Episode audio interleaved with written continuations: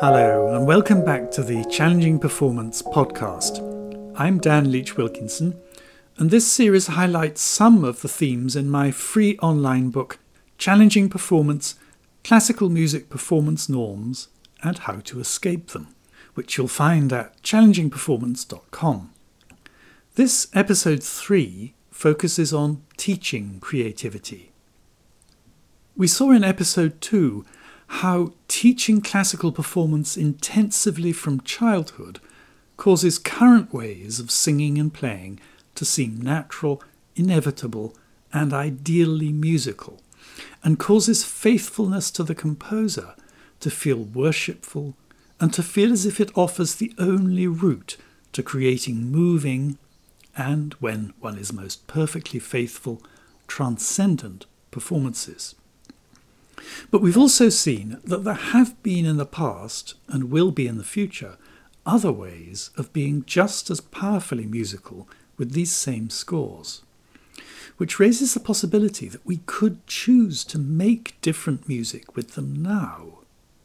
And in that case, why would we not want to? Why would anyone want to prevent diversity? And who could have the right to centuries after the composer's death? We know what we think of people in other walks of life who try to insist that there is only one proper way to behave, namely, the way that they behave. And we know where that attitude leads in the treatment of others other genders, other skin colours, other religions, people with other mental or physical abilities. Why is Western classical music exempt from the ideals of tolerance, diversity, and freedom of expression which we value so highly in our culture. Shouldn't we be teaching and demonstrating exactly those values in performing the music that we like to think represents the Western world at its most expressive? It does seem extraordinary and troubling as soon as one really starts to think about it that classical music should be one of the most strictly constrained and policed practices in the West. So let's instead try to imagine a teaching practice in which creativity and difference were encouraged. Let's imagine how that might be for teachers and students, and what the artistic outcomes might be like. In fact, we don't have to imagine it, because it's already beginning to happen in several institutions. One of them is London's Guildhall School of Music and Drama, and to find out more, I've been speaking online to David Dolan, their Professor of Classical Improvisation. Hang on a minute. Classical improvisation? I asked him if this wasn't still an unusual job title.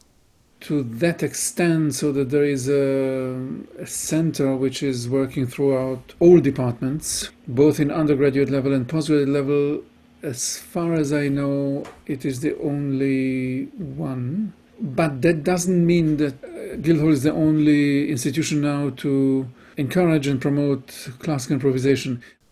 David mentioned also the Juilliard School, the Sibelius Academy, the Stuttgart Hochschule, the Royal Conservatory in The Hague, and for younger students, the Yehudi Menuhin School. Moreover, this isn't teaching students how to do Baroque ornamentation which comes under early music departments. Nor, as David explains, is it simply teaching them how to improvise in a classical idiom. That's what they do, but the effects are much wider. It's classical improvisation and its application in performance.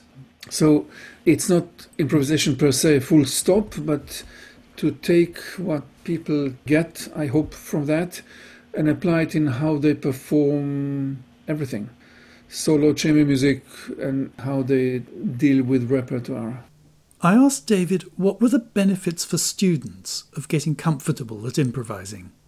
The feedback from students from on one hand and what we colleagues observe on, on the other hand is overwhelmingly clear. It brings down walls of fear. Well-being is enhanced in a very, very clear way. For some quite a few people, it was a difference between becoming a professional musician or not. Because many, many, I'm talking about, I think, hundreds of musicians who told me stage fright and anxiety was such that I was not at all certain that I am going to do that as my way of life although hopefully I'm not that bad, the price was too heavy to pay. And being able to improvise, entering a state of flow while performing, being able to create, to have one's voice as opposed to obeying the policing of the politically correct way of performing made a difference. The results of David's work with Guildhall students have been the subject of a couple of research studies by music psychologists comparing the experience of performers and audiences in making and listening to performances in two ways. First, a conventional score focused approach, concentrating on technical precision, timing coordination, aiming to produce the most convincing performance possible without taking any risks, what performers normally do, in other words. And secondly, a performance in which the players were asked to use a more improvisatory frame of mind, feeling free to be spontaneous without worrying about technical perfection, using attitudes of mind taught in David's improvisation classes, but still playing the notes in the score. The results are rather remarkable. Listening back to their improvisatory performances later, the musicians noted a greater range and variety of timbre, dynamics and colours, a greater sense of connection and more convincing ensemble, a greater sense of trust both in their own musical instincts and between performers. Analysis of the performances showed freer use of timbre, longer phrasings, more responsiveness between performers, and more risk taking. The audience members, who only knew that the performances were going to be different, but not how, and who had no idea which was which, rated the improvised version as more emotionally compelling and musically convincing than the standard version. And analysis of brain activity from performers and audience members indicated states of flow and enhanced empathy. Everyone, in other words, performers and audience, gain from a more relaxed, improvisatory approach to performing scores by performers who are less worried than usual about perfection or about the scrutiny that's characteristic of gatekeepers. Since it's so obviously beneficial, I asked David about when to begin teaching this more improvisatory approach. In an ideal world, would you start this right from the beginning, or would you introduce it at some particular point in a child's musical training?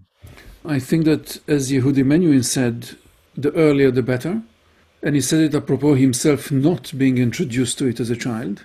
And indeed, at the Guildhall and also in master classes when I do it uh, around the world, my number one job is to melt down the fear the fear of making a fool of myself and the fear of cracking your own self confidence and self professional comfort. And so I start by playing games. And I stay at that level as long as it takes. It may take days, weeks, even months. I sometimes waste, in inverted commas, a whole term until people begin to really enjoy it, until I hear genuine, reliable laughters. At what age? Indeed, as, as soon as possible. Even before a child can play, the moment they can create gestures, uh, rum, you know, on open strings, to rum from uh, one string, tim, pam, pam, to the next string, there is already an improvised musical gesture the fact that people at institutions like Guildhall and Juilliard and etc. start not only when they are adult but when they are already having a certain amount of uh, self-image of almost prepared performer is a challenge. Yeah, must be very disconcerting for them to feel like beginners again. Yes, but once they connect with the playfulness of it, it with very very few exceptions turning upside down Um, it's real burst of joy. And then mm. we can start working. That's the honeymoon. And then we can start the real thing. Of course improvising professionally is not without its dangers. Risk taking is still risk taking as david knows very well I'm thinking of a, a, very big concert in Melbourne, in Australia, where I was asked before the performance to explain a bit what's going on, and it was a Mozart Concerto K415 with a chamber ensemble, and I said that the cadenzas will be improvised, and hopefully I will finish the cadenza with the string players, but you know it's not guaranteed. And everybody had a great laugh, and I played the concerto and I improvised the repeats and the eingangs and and the cadenza I thought went really well, and I prepared for the end of it for landing. But then I couldn't resist having another round, and I prepared it, but not early enough apparently because the, the ensemble did come in when I took off. And I thought, how embarrassing, how horribly embarrassing. But the response of the audience was a laughter of the warm kind a, a, laughter which was obviously embracing and not laughing at you. And so I, I had another, you know, flight and landed again. And, and then I, I, of course, told them, you see, I didn't mean to demonstrate what I told you that, but that can happen. And we did it again, and it all ended very well. But what was interesting or, or powerful was after the concert, people came and many i mean it was really uh, clearly the, the, feeling of most of the audience they said we owe you a huge thank you a because of the music b and b is even stronger than a because of the emotional powerful experience we had we never before in a classical music concert felt so connected with what's going on so much with the musicians, not only me, also my string partners. Partly what saved the day there was David's willingness to communicate with the audience, and we could do with a lot more of this, breaking down the invisible but impenetrable barrier that's normally there between the hall and the stage. I encourage all my students, as I do myself, to talk with their audiences, including their fear you know, if they are going to improvise on a theme and they are going to try to make a fugue at the end, especially if they have a partner, uh, good luck. and sometimes the luck is not so good. That's right. And I begin to, when I feel the audience is of the right energy, I begin to not avoid doing that, mm-hmm. even if I'm not sure that, you know, I will finish where I hope to finish that's also a part of the answer to your question. What can make the difference? To loosen up or to make the relation between us and audience more authentic, more real, more human to human. Let's hear an example of David improvising, here together with the cellist Thomas Carroll, as they invent a prelude to the first of Schumann's Fantasiestücke.